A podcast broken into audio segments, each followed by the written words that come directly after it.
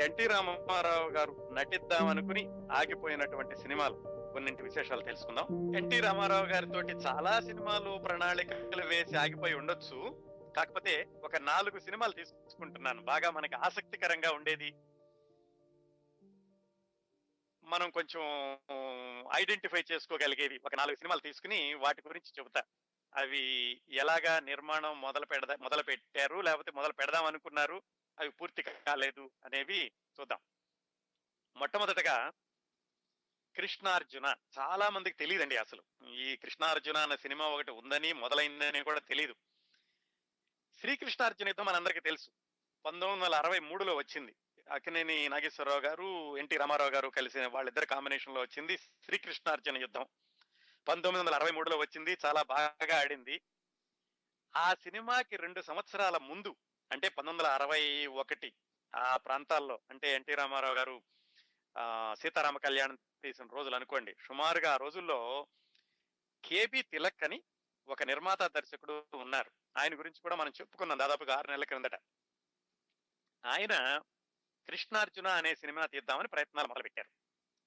దాంట్లో ఆబ్వియస్గా కృష్ణుడు ఎన్టీ రామారావు గారు అర్జునుడిగా జగ్గయ్య గారు. ఎందుకంటే జగ్గయ్య గారితో కేపీ తిలక్ గారు అప్పటికే చాలా సినిమాలు తీశారు. అందుకని జగ్గయ్య గారిని అర్జునుడిగా పెట్టి ఎన్టీ రామారావు గారిని కృష్ణుడిగా పెట్టి పంతొమ్మిది వందల అరవైలో మొదలు పెట్టారు కూడా సినిమా. షూటింగ్ కూడా మొదలు పెట్టారు కాకపోతే ఎన్టీ రామారావు గారు ఇంకా షూటింగ్లోకి రాలేదు. అర్జునుడిగా ముందు జగ్గయ్య గారితోటి అలాగే సుభద్రగా దేవికని పెట్టి కొన్ని సీన్లు తీశారు. పాటలు కూడా రాయించారు. సంగీతం కూడా అయిపోయింది. ఆరుద్ర గారు పాటలు రాశారు. పెండియాల గారు సంగీత దర్శకుడు. అలాగే రెహమాన్ అని ఎన్టీ రామారావు గారి సినిమాలకి చేసేటటువంటి ఛాయాగ్రాహకుడు. ఆయనే ఈ కృష్ణార్జున సినిమాకి కూడా ఛాయాగ్రాహకుడు కెమెరామ్యాన్. రెండు పాటలు కూడా రికార్డ్ చేశారు. ఇలా ఆ పాటల్ని పిక్చరైజ్ కూడా చేశారు జగ్గయ్య గారి మీద దేవిక గారి మీద. ఎన్టీ రామారావు గారు ఇంకా షూటింగ్లోకి రావాల్సినటువంటి సందర్భం దగ్గరకు వచ్చినప్పుడు ఏమైందంటే ఆ రోజుల్లో గుండమ్మ కథ సినిమా వచ్చింది పంతొమ్మిది వందల అరవై రెండులో. గుండమ్మ కథ సినిమాలో అక్కినే నాగేశ్వరరావు గారు ఎన్టీ రామారావు గారి కాంబినేషన్ చూసి తిల్లక్క గారికి ఏమనిపించిందంటే అర్జునుడిగా నాగేశ్వరరావు గారు వేస్తే బాగుంటుంది అని ఆలోచన వచ్చింది. అది ఇంకా శ్రీకృష్ణ అర్జున యుద్ధం రాలేదండి గుర్తుపెట్టుకోండి. శ్రీకృష్ణ అర్జున యుద్ధం రాకముందు ఇదంతా ఆయన అర్జునుడిగా వేస్తే బాగుంటుంది అని కాకపోతే అప్పటికే జగ్గయ్య గారిని అనుకున్నారు. జగ్గయ్య గారితో షూటింగ్ కూడా మొదలు పెట్టారు అయితే జగ్గయ్య గారికి ఎలాగైనా చెప్పి ఒప్పించగలను అనేటటువంటి నమ్మకం తిలక్ గారికి ఉంది. ఆయనతో చెప్పారు కూడాను ఇలా అక్కినేని నాగేశ్వరరావు గారు వేస్తే బాగుంటుంది అని చెప్పి మొట్ట మొత్తానికి ఎట్లాగైతే జగ్గయ్య గారిని ఒప్పించి అప్పుడు అక్కినే నాగేశ్వరరావు గారి దగ్గరికి వెళ్ళారు. వెళ్ళి ఇలా నేను కృష్ణార్జున అనే సినిమా తీస్తున్నాను దీంట్లో మీరు అర్జునుడిగా వేషం వేయాలి కృష్ణుడిగా ఎన్టీ రామారావు గారు వేస్తున్నారు అని. అక్కినే నాగేశ్వరరావు గారు జంకేర్. పౌరాణిక సినిమాల్లో ఎన్టీ రామారావు గారి పక్కన నేను వేయడం అనేది నాకు సందేహంగా ఉంది. నేను అంతగా నప్పనేమో. అందుకని ఆయన ఆ పాత్రలో నటించడానికి ఆసక్తి చూపించలేదు. ఇందాక అదే చెప్పుకున్నాం మొట్టమొదట్లో ఎన్టీ రామారావు గారు అక్కినే నాగేశ్వరరావు గారి కాంబినేషన్ గురించి మాట్లాడినప్పుడు పౌరాణిక చిత్రాల్లో ఎన్టీ రామారావు గారి పక్కన వెయ్యాలంటే ఆయన కొంచెం సందేహించేవాళ్ళు అని. ఇది సందర్భం అనమాట ఈ కృష్ణార్జున యుద్ధం కృష్ణార్జున దాని పేరు ఆ కృష్ణార్జున సినిమాలో అలాగా అక్కినే నాగేశ్వరరావు గారు వేయనన్నారు. జగ్గయ్య గారిని మారుద్దామని ఆయన ఒప్పించారు. తర్వాత ఏమైందో కానీ మొత్తానికి ఇంకా ఎన్టీ రామారావు గారు సినిమా షూటింగ్లోకి ప్రవేశించక ముందే ఆ సినిమా యొక్క ప్రయత్నాలు ఆగిపోయినాయి. ఎందుకు అది వెనకాల పడిపోయింది ఇంకా దాని ముందుకు వెళ్ళలేదు.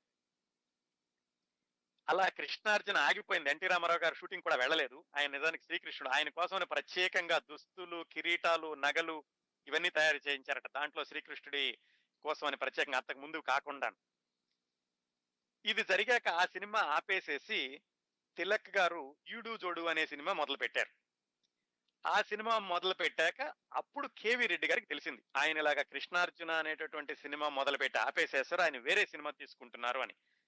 అప్పుడు కేవి రెడ్డి గారు అక్కినే నాగేశ్వరరావు ఎన్టీ రామారావు గారుల కాంబినేషన్లో శ్రీకృష్ణార్జున యుద్ధం అనేటటువంటి సినిమా మొదలు పెట్టారు అది ఎప్పుడు ఈ కృష్ణార్జున సినిమా పూర్తిగా ఆగిపోయింది అని తెలుసుకున్నాక. మరి అక్కినే నాగేశ్వరరావు గారు ఇందాక వెయ్యనని చెప్పారు కదా సినిమాలో మరి శ్రీకృష్ణార్జున యుద్ధంలో ఎలాగ వేశారు అర్జునుడు అంటే కేవి రెడ్డి గారు అడిగారు. కేవి రెడ్డి గారు అంటే ఎవరు? అక్కినే నాగేశ్వరరావు గారి మాతృ సంస్థ అన్నపూర్ణ పిక్చర్స్కు మొట్టమొదటి సినిమా దొంగరాముడు డైరెక్ట్ చేసినటువంటి దర్శకుడు. మరి అంత పెద్ద ఆయన అడిగినప్పుడు ఆయన మీద గౌరవం ఉన్నప్పుడు ఆయన మీద కృతజ్ఞత ఉన్నప్పుడు చేయను అంటే బాగుండదు కదా? అందుకని అక్కినే నాగేశ్వరరావు గారు శ్రీకృష్ణార్జున యుద్ధంలో అర్జునుడిగా వేయడానికి ఒప్పుకున్నారు. ఆ విధంగా శ్రీకృష్ణార్జున యుద్ధం అనే సినిమా మన ముందుకు వచ్చింది ఆ కృష్ణార్జున అనేటటువంటి సినిమా రాకుండా అక్కడే ఆగిపోయింది. ఎన్టీ రామారావు గారు షూటింగ్ కూడా వెళ్ళకుండా సో అది కృష్ణార్జున సినిమా యొక్క నేపథ్యం అండి.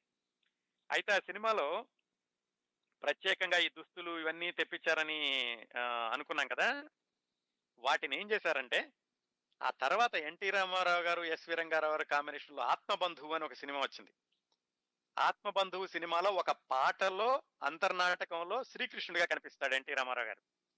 ఆ శ్రీకృష్ణుడి పాత్రకు మేకప్ చేయడానికి ఈ ఆగిపోయిన సినిమా కోసం తెప్పించినటువంటి నగలు దుస్తులు అవన్నీ వాడారు. ఆ విధంగా ఎన్టీ రామారావు గారు ఆగిపోయిన కృష్ణార్జులో నటించకపోయినప్పటికీ దానికోసం తయారు చేసినటువంటి దుస్తుల్ని నగల్ని ఈ ఆత్మబంధు సినిమాలో వాడడం జరిగింది. ఇక మరి అంతకు ముందు రికార్డు చేసినటువంటి పాటలు ఏమని ఎన్టీ రామారావు గారితో సంబంధం సంబంధం లేకపోయినా ఆ కృష్ణార్జున సినిమా కోసం రికార్డు చేసిన పాటలను ఏం చేశారంటే ఆ తర్వాత చిట్టి తమ్ముడు అని ఒక సినిమా వచ్చింది.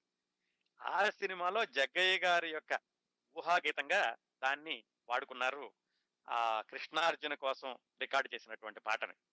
అదండి ప్రయత్నాలు మొదలుపెట్టి ఆగిపోయినటువంటి సినిమా కృష్ణార్జున. ఇంకొక సినిమా ఉంది ఎన్టీ రామారావు గారు చాలా పట్టుదల గల మనిషి. ఏదైనా అనుకున్నది సాధిస్తారు. ఆరు నూరైనా సరే ఆయన సాధించి తీరాల్సిందే. ఇలాంటి గుణాలన్నీ ఉన్నాయి అనుకున్నాం కదా. ఆయనకి కూడా ఎదురు తిరిగినటువంటి సినిమా ఒకటి ఉంది. ఆయన ఎన్నోసార్లు నిర్మిద్దాము అనుకుని ఎంతో మనసు పడి ఆ సినిమా నిర్మాణాన్ని కొన్నిసార్లు రికార్డింగ్ చేసి షూటింగ్ కూడా మొదలు పెడదాం అనుకుని నాలుగైదు సార్లు ప్రకటన ఇచ్చి ఆయన తీయలేకపోయిన సినిమా అల్లూరి సీతారామరాజు. చాలా ఆసక్తికరంగా ఉంటుంది. ఆ సినిమా గురించి ఆయన ఎన్ని ప్రయత్నాలు చేశారు అన్ని ప్రయత్నాలు ఎలా ఆగిపోయినాయి అనేవి.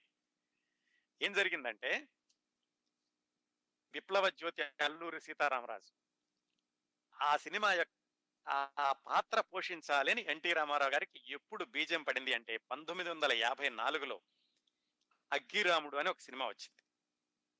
ఆ సినిమాలో ఒక బుర్రకథ ఉంటుంది. నాజర్ అని ఆ రోజుల్లో బుర్రకథకి చాలా ప్రసిద్ధి.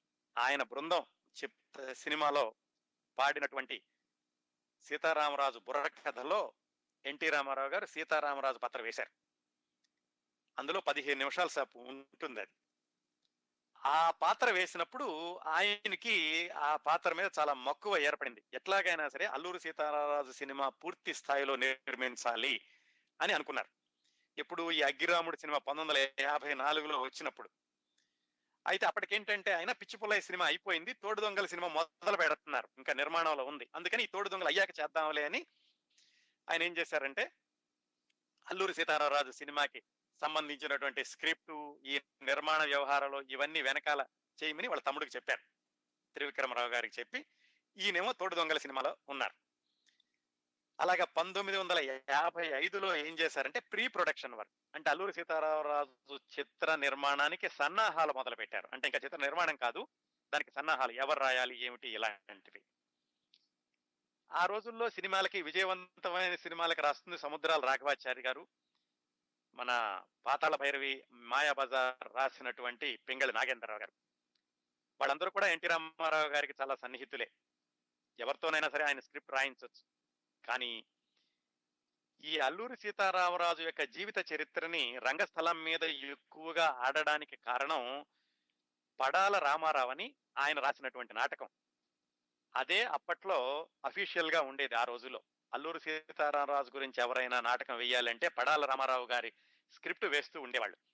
అందుకనే ఆయన అల్లూరి సీతారామరాజు గురించి చాలా పరిశోధన చేసి ఉన్నారు కాబట్టి ఆయన్ని పెడితే బాగుంటుందని ఎన్టీ రామారావు గారు పడాల రామారావు గారిని కూర్చోబెట్టి ఈ అల్లూరి సీతారామరాజు స్క్రిప్ట్ తయారు చేయమన్నారు. ఇంకా కళాదర్శకుడిని కూర్చోబెట్టి స్కెచెస్ వేశారు. ఆయన మేకప్ టెస్ట్ చేయించుకున్నారు మేకప్ వేయించుకున్నారు ఇదంతా అయిపోయింది. ఇదంతా జరిగేసరికి ఆయన తోడు దొంగలు కూడా అయిపోయి జయసింహ సినిమా కూడా విడుదలైంది. జయసింహ సినిమా విపరీతంగా ఆడింది. ఆ ఉత్సాహంతో పంతొమ్మిది వందల యాభై ఏడు జనవరి పదిహేడున అల్లూరి సీతారామరాజు సినిమాకి పాటల రికార్డింగ్ మొదలు పెట్టారు ఎన్టీ రామారావు గారు సొంత సినిమా. దాంట్లో ఈ పడాల రామారావు గారు రాసిన ఒక పాటను రికార్డింగ్ కూడా చేశారు. ఆ పాటను ఘంటసాల మాస్టారు మాధవ పెద్ద సత్యం పిఠాపురం నాగేశ్వరరావు ఎంఎస్ రామారావు వీళ్ళందరూ పాడారు. పన్నెండు వేలు ఖర్చు పెట్టారు ఆ రోజుల్లోనే. ఆ రోజుల్లో ఈ రికార్డింగ్ అయ్యాక ప్రెస్ మీట్ పెట్టారు ఎన్టీ రామారావు గారు. పెట్టి చెప్పారు. ఇంకా మిగతా నటీనటులు ఎవరు అనేది అలాగే సాంకేతిక నిపుణులు ఇవన్నీ తొందరలో చెబుతాను. మాటలు మాత్రం జూనియర్ సముద్రాలుగా రాస్తున్నారు. కథ పడ పడాల రామారావు గారు కూడా మాటలు రాస్తున్నారు. ఇద్దరు మాటలు రాస్తున్నారు. రెహమాన్ ఆయన చాలా ఆయనకు ఆత్మీయుడు అనేటువంటి ఛాయాగ్రాహకుడు రెహమాన్ ఛాయాగ్రహణం చేస్తాడు అని ఇవన్నీ కూడా చెప్పారు ఆయన. ఇంకా రామారావు గారి అభిమానుల్లో మరి ఆయన్ని అల్లూరి సీతారామరాజు గారు చూడడం అంటే చాలా గొప్ప అనుభూతి. వాళ్ళందరూ కూడా చాలా ఎప్పుడు వస్తుందా ఎప్పుడు వస్తుందా సినిమాని ఎదురు చూడడం మొదలు పెట్టారు ఇంతలో ఏమైంది? స్క్రిప్ట్ మీద ఏదో అనుమానం వచ్చింది. ఈ అల్లూరి సీతారామరాజు స్క్రిప్ట్ ఏదో సరిగ్గా రావటం లేదు. ఇంకా స్క్రిప్ట్లో ఎక్కడో లొసుగులు ఉన్నాయి లేకుంటే దీంట్లో ఇది అఫీషియల్గా తెలియలేదు. ఇది నిజమా? ఇది అబద్ధమా? ఇవన్నీ ఆలోచిస్తూ ఈలోగా ఆయనకి ఏమైందంటే పండురంగ మహత్యం సినిమా మొదల మొదలు పెట్టారు అందుకని ఈ స్క్రిప్ట్ పక్కన పెట్టారు. ఆ విధంగా అనుకున్నాక దాని సన్నాహ సన్నాహాలు కూడా మొదలుపెట్టి ఒక పాట కూడా రికార్డింగ్ చేసి దాన్ని పక్కన పెట్టి పాండురంగ మహత్యానికి వెళ్ళారు. పాండురంగ మహత్యం అయిపోయింది. అది కూడా చాలా బాగా ఆడింది. మళ్ళీ మళ్ళీ అల్లూరి సీతారామరాజు తీద్దామని మళ్ళీ మొదలు పెట్టారు అప్పట్లో అల్లూరి సీతారామరాజుతో కలిసి పనిచేసినటువంటి మల్లు దొరని ఆయన పార్లమెంట్ సభ్యుడిగా ఉండేవాడు. ఆయన్ని కూడా కలిసి ఆయనతో కొన్ని సలహాలు తీసుకున్నారు. అల్లూరి సీతారామరాజు సినిమా ఎలా ఉంటే బాగుంటుంది అని. అన్ని తీసుకుని మళ్ళీ పత్రికల వాళ్ళని పిలిచారు. పిలిచి మళ్ళీ ఇదిగో సినిమా తీస్తున్నానని చెప్పారు. మళ్ళీ ఏమైందో మళ్ళీ అది కూడా మళ్ళీ వెనక్కి వెళ్ళిపోయింది. వెనక్కి వెళ్ళిపోయి ఈయన సీతారామ కళ్యాణ సినిమా తీశారు. ఇదంతా ఇప్పుడు పంతొమ్మిది వందల యాభై ఐదు అరవై రెండు ఆ ప్రాంతాల్లో జరుగుతుందండి. అలా రెండోసారి ఆగిపోయింది అది. ఈ సీతారామ కళ్యాణం అయిపోయాక చాలా సంవత్సరాలు అయిపోయింది. అభిమానులందరూ అడుగుతున్నారు రామారావు గారు ఏమిటి ఏమవుతోంది? అని ఎన్టీ రామారావు గారు అడుగుతున్నారు. నిర్మాతలందరూ ఎదురు చూస్తున్నారు చిత్ర పరిశ్రమ ఎదురు చూస్తోంది. మొత్తానికి ఆయన సినిమా మాత్రం మొదలు పెట్టడానికి ఆయనకి వీలు కాలేదు. మిగతా సినిమాలు రావడం వల్ల కానీ ఈ సినిమా స్క్రిప్ట్ మీద ఆయనకి ఇంకా పూర్తిగా తృప్తి కలగకపోవడం వల్ల కానీ ఆ సినిమా మొదలవ్వలేదు. ఈలోగా మరి అంతకుముందు రికార్డు చేశారు కదా ఒక పాట ఆ పాటను ఏం చేశారంటే పాండురంగ మహత్యం రికార్డులతో కలిపి దాన్ని మార్కెట్లోకి విడుదల చేశారు. అల్లూరి సీతారామరాజు పాట అని. ఇంకా అందరూ ఎదురు చూస్తున్నారు ఎప్పుడు వస్తుందా అని. అలా ఒక ఏడేళ్ళు గడిచింది. పంతొమ్మిది వందల అరవై ఎనిమిదిలో వరకట్నం అనే సినిమా ఎన్టీ రామారావు గారు సొంత ప్రొడక్షన్ లోటి సినిమా ఆ సినిమా అనౌన్స్ చేస్తూ వరకట్నం విప్లవ జ్యోతి అల్లూరి సీతారామరాజు రెండు ఒకే రోజు ఒకే రోజు మొదలు పెడతానని మళ్ళీ పేపర్లో ప్రకటన కూడా ఇచ్చారు. అలా నాలుగోసారి మూడోసారో నాలుగోసారో అది. వరకట్నం మొదలైంది కానీ అల్లూరి సీతారామరాజు మాత్రం మొదలవ్వలేదు. అలా ఏవో కారణాల వల్ల దాదాపుగా పదిహేను సంవత్సరాలు పదమూడు పద్నాలుగు పదిహేను సంవత్సరాల పాటు అది వాయిదా పడుతూ వచ్చింది. ఇలా ఉండగా ఏమైందంటే ఈ అల్లూరి సీతారామరాజు సినిమా తీద్దామని డిఎల్ నారాయణ అంటే దేవదాస్ సినిమా తీసిన ఆయన ఆయన శోభన్ బాబు హీరోగా తెస్తాను అని ఆయన ప్రకటించారు. స్క్రిప్ట్ కూడా రాయించారు. ఆయన మళ్ళీ ఓన్గా స్క్రిప్ట్ రాయించుకున్నారు. రామారావు గారు రాసుకుంది కాదు. మళ్ళా ఆయనకేవో ఆర్థిక ప్రబంధాలు రావడం ఏదో అయింది. అలా శోభన్ బాబు హీరోగా డిఎల్ నారాయణ గారి నిర్మాతగా ఆ సినిమా కూడా రాలేదు.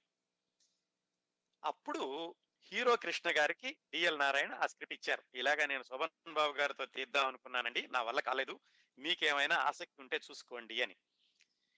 అప్పుడు కృష్ణ గారు మహారథి గారిని పిలిచి ఆయనతో డైలాగులు రాయించారు. మహారథి గారు అంటే క్రిందటి వారం మనం మాట్లాడుకున్నాం. ఎన్టీ రామారావు గారు విఠలాచారి గారి కాంబినేషన్లో వచ్చిన మొట్టమొదటి సినిమా బందిపోటికి మాటల రచయితగా ఆయన చిత్రరంగ ప్రవేశం చేశారు అని.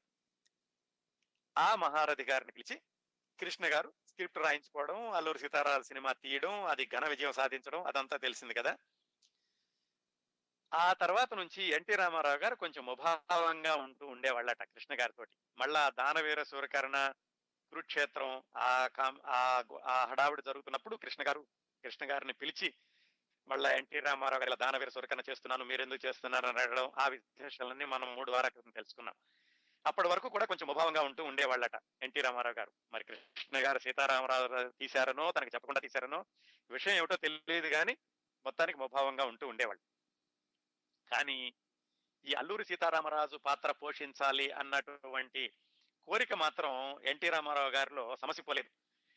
ఈ కృష్ణ గారి సినిమా వచ్చిన చాలా సంవత్సరాలకి దాదాపు ఎనిమిది తొమ్మిది సంవత్సరాల తర్వాత మళ్ళా ఎలాగైనా సరే ఈ సినిమా తీయాలని ఆయన పరచూరు బ్రదర్స్ని పిలిచి అప్పట్లో ఎక్కువగా ఆయన సినిమాలకు పరచూరు బ్రదర్స్ రాస్తుండేవాళ్ళు.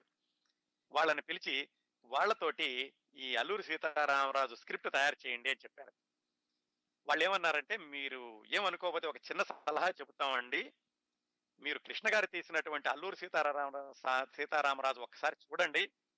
ఆ సినిమా చూశాక మీరు లే- మళ్ళా మనం తీద్దాము అంటే కనుక మేము స్క్రిప్ట్ రాస్తాము అన్నారట. మొత్తానికి ఆయన ఒప్పుకున్నారు. ఒప్పుకుని ఆయన వాహిని స్టూడియోలో సినిమా వేయించుకుని చూశారు.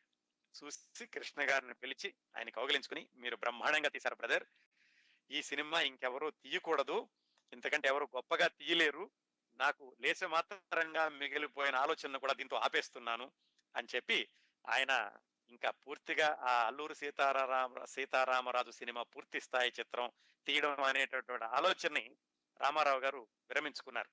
అయినప్పటికీ ఆయన సర్దార్ పాపారాయుడు మేజర్ చంద్రకాంత్ ఆ సినిమాల్లో ఆ అల్లూరి సీతారామరాజు గెటప్ తోటి కొన్ని దృశ్యాలు చేసి ఆయనకున్నటువంటి ఆసక్తిని నెరవేర్చుకున్నారు. అదండి ఆయన ఎంతో ఇష్టపడి ఖచ్చితంగా తీయాలి అనుకుని ప్రయత్నాలు మొదలుపెట్టి పాట కూడా రికార్డింగ్ చేసి మూడు నాలుగు సార్లు ప్రకటనలు ఇచ్చి ఆయన తీయలేక ఆగిపోయిన సినిమా అల్లూరి సీతారామరాజు. ఈ విశేషాలండి ఇప్పుడు నేను చెప్పబోయే విశేషాలు డివి నరసరాజు గారు అని ఒక ప్రఖ్యాత రచయిత ఉండేవాళ్ళు. ఆయన ఆత్మకథలో రాసుకున్నారు ఈ విశేషాలను. ఎన్టీ రామారావు గారికి సంబంధించిన సినిమాలు ఆగిపోయిన విశేషాలు ఆయన ఆత్మకథలో రాసుకున్నారు. ఆ విశేషాలు ఇప్పుడు మీకు చెప్తున్నాను.